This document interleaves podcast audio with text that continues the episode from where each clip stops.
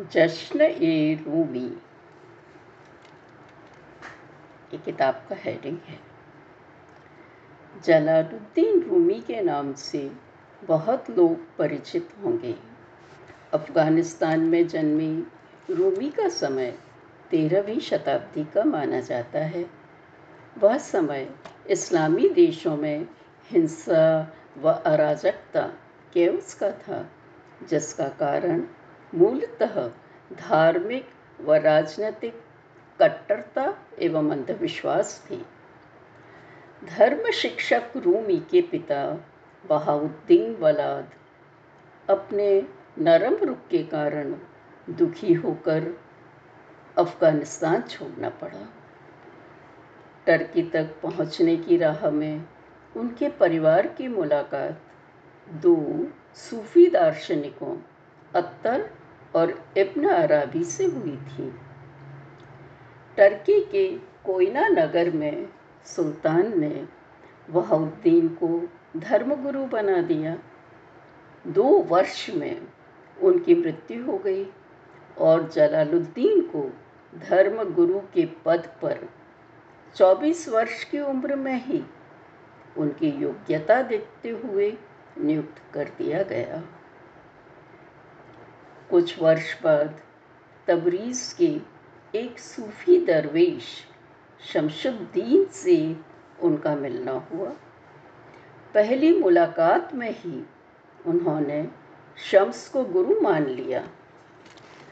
धर्म गुरु का पद छोड़कर प्रभु प्रेम का पथ सूफी धर्म अपना लिया। रूमी की यह कहानी मुझे तो चैतन्य महाप्रभु जैसी लगती है। चैतन्य ज्ञानी धार्मिक पंडित से भक्त बन गए थे। तो रूमी ज्ञानी धार्मिक गुरु से प्रेमी सूफी। सूफी धर्म बड़ा निराला धर्म है।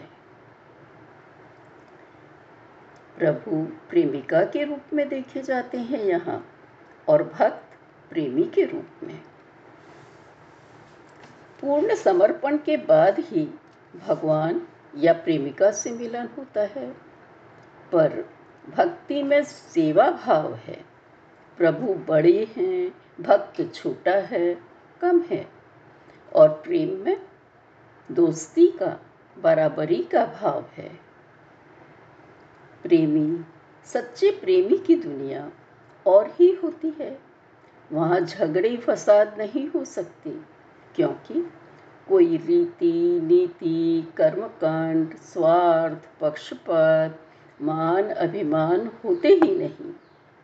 बस अपने को भूलकर, अहम, ईगो को भुलाकर, प्रेमी के प्रति पूर्ण समर्पित हो जाना है। ये कहने में सरल पर करने में बहुत मुश्किल है, क्योंकि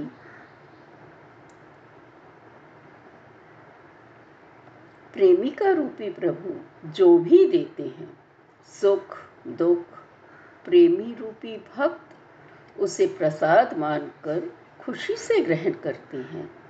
मुझ पर कृपा की उसका उत्सव मनाते हैं, धन्यवाद देते हैं। विरह मिलन के गीत गाते हैं, नाचते हैं। रूमी तो अपनी मौज में अनजाने ही इस अंतस की खुशी की राह भी बताते चलते हैं। गुरु रहे हुए हैं ना? इसलिए मैंने उनकी लिखी कविताओं के हिंदी अनुवाद की पुस्तक का नाम जश्न ए रूमी रखा है।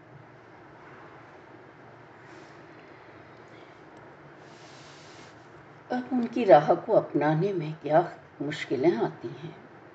क्योंकि सबसे पहले तो मौन, मन को मौन, विचारहीन करना होगा।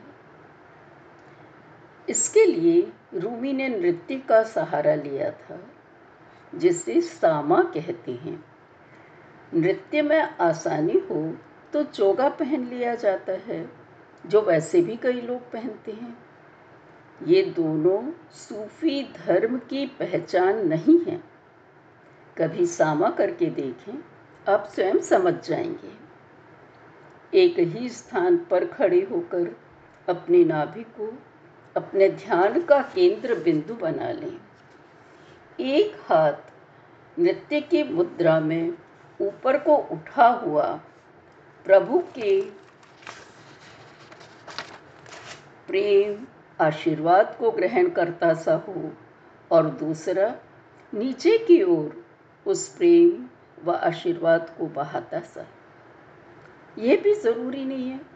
आप अपनी मौज से हाथों को रख सकते हैं। बस नाभि पर ध्यान रखते हुए एक ही स्थान पर या नृत्य की तरह एक घेरे में चक्कर लगाने हैं। ऐसा करने से आप विचारहीन होते जाएँगे या आप कोई भी तरीका अपना लें। फिर तो बस आप माध्यम बन जाते हैं, प्रेम धार के। सब ओर से लेना और सब ओर ही बखेर देना। सारा वातावरण प्रेममय हो जाता है। दूसरी बात जो उन्होंने बताई, वो खाली मन में प्रेम भाव भरने की है। क्योंकि मन खाली नहीं रह पाता। बड़ा जिद्दी हठी होता है। रूमी ने अपनी कविताओं में मन में प्रेम कैसे लाएँ, उसके तरीके बताएँ, फिर कैसा लगता है ये भी बताया है। बार बार गलती क्यों हो जाती है हमारे ही कारण, ये भी समझ आ जाता है। उनके लिखे बड़े खजाने से कुछ का ही अनुवाद कर पाई हूँ। आसानी के लिए मैंने उनमें बताई खास कथ्य को पॉइंट को, सार को ही लेकर, हाय को छोटी कविता का रूप देकर उनको अलग अलग विभागों में रख दिया है। कुछ कविताओं को बड़ा भी रहने दिया है। आज इतना ही। अब अनुवादित पुस्तक में से कुछ कविताएँ पढ़ते हैं।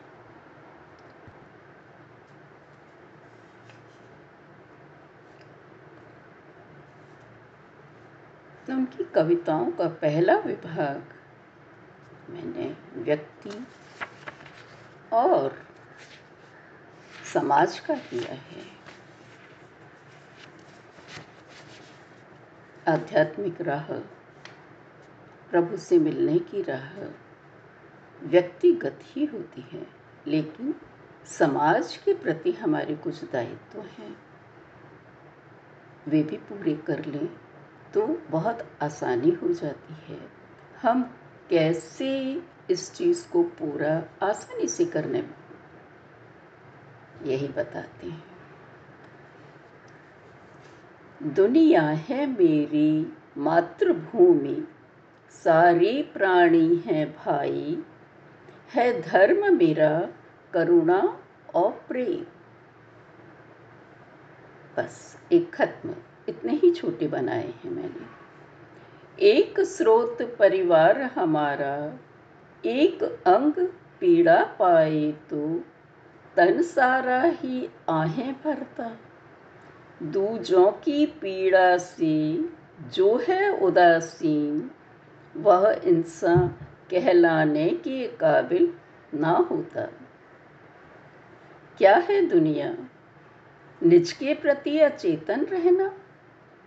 तन, मन, धन और जग की भौतिकता में खोना? वहशी शैतानों से भ्रमित हो गया हूँ मैं। दीपक जला, शहर में घूम बिताऊं रातें।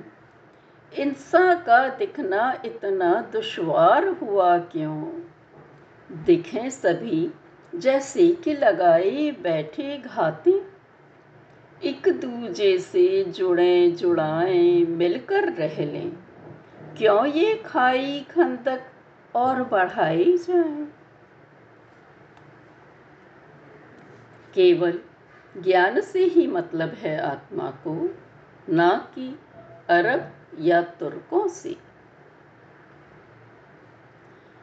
क्या होते अन्याय, न्याय? गलत जगह या सही जगह पर रंग भर देना? पद, पैसे, हित बने जो धार्मिक, है वह केवल पापाचार। कहते धर्म जिसे सब कोई। वह तो है केवल व्यापार। दूजे के प्रति व्यवहार तुम्हारा निश्चित कर देता है। तुम वैसा ही पाओगे। अरियो जिह्वा, तुम हो रस की अनंत भंडार। दे भी सकती, कड़वी मार। शब्द निकलते जैसे बाण, वापिस ना फिर भीतर जाए। सोच समझकर उन्हें उचारो, हँसी खुशी ही सब पर वारो।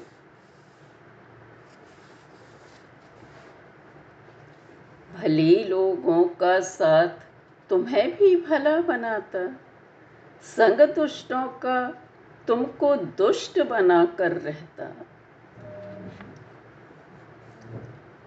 मुक्त हस्त धन देकर कोई गौरव पाता, पर प्रेमी तो निज को ही अर्पण कर देता। प्रभु कारण जो रोटी दी तो रोटी पाओ। निज जीवन दो बदले में वो जीवन पाओ।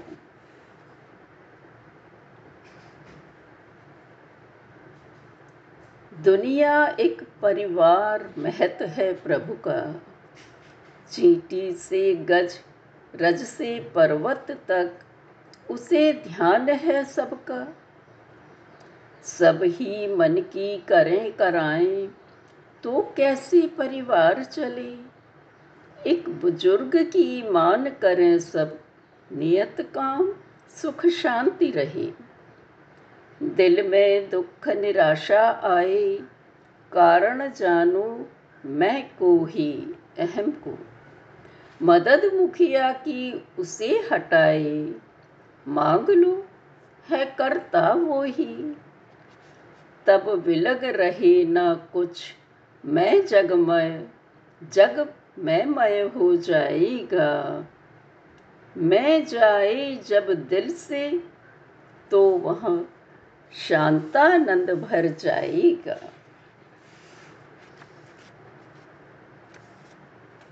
कार्यारंभ करने के पहले उसका अंत सोच लो। पछताना ना पड़े अंत में, दूर दृष्टि ही रख लो। यदि तोड़ा उपवास तो कर सकते हो पश्चाताप। कह बकवास, जो दिल तोड़ा तो बने न बिगड़ी बात। ओ चमगादड़, अंधेरे में ना रहना हो तो ज्योति पुंज से दोस्ती कर लो। चमगादड़ अंधेरे में ही रहता है ना। इंच इंच उस ओर सरक कर, लंगड़ा कर भी चलते रहकर पहुँच वहाँ। तुम स्वयं प्रकाश बन जाओगे। जग हंसता है, पर ध्यान रखो, होती है हँसी, उनकी ही हँसी, होती है हसीन, उनकी ही हँसी। जो रो सकता है। वचन तोड़ते रहना तो है निरी मूर्खता। प्रभुजन या तो वचन न देता या न तोड़ता।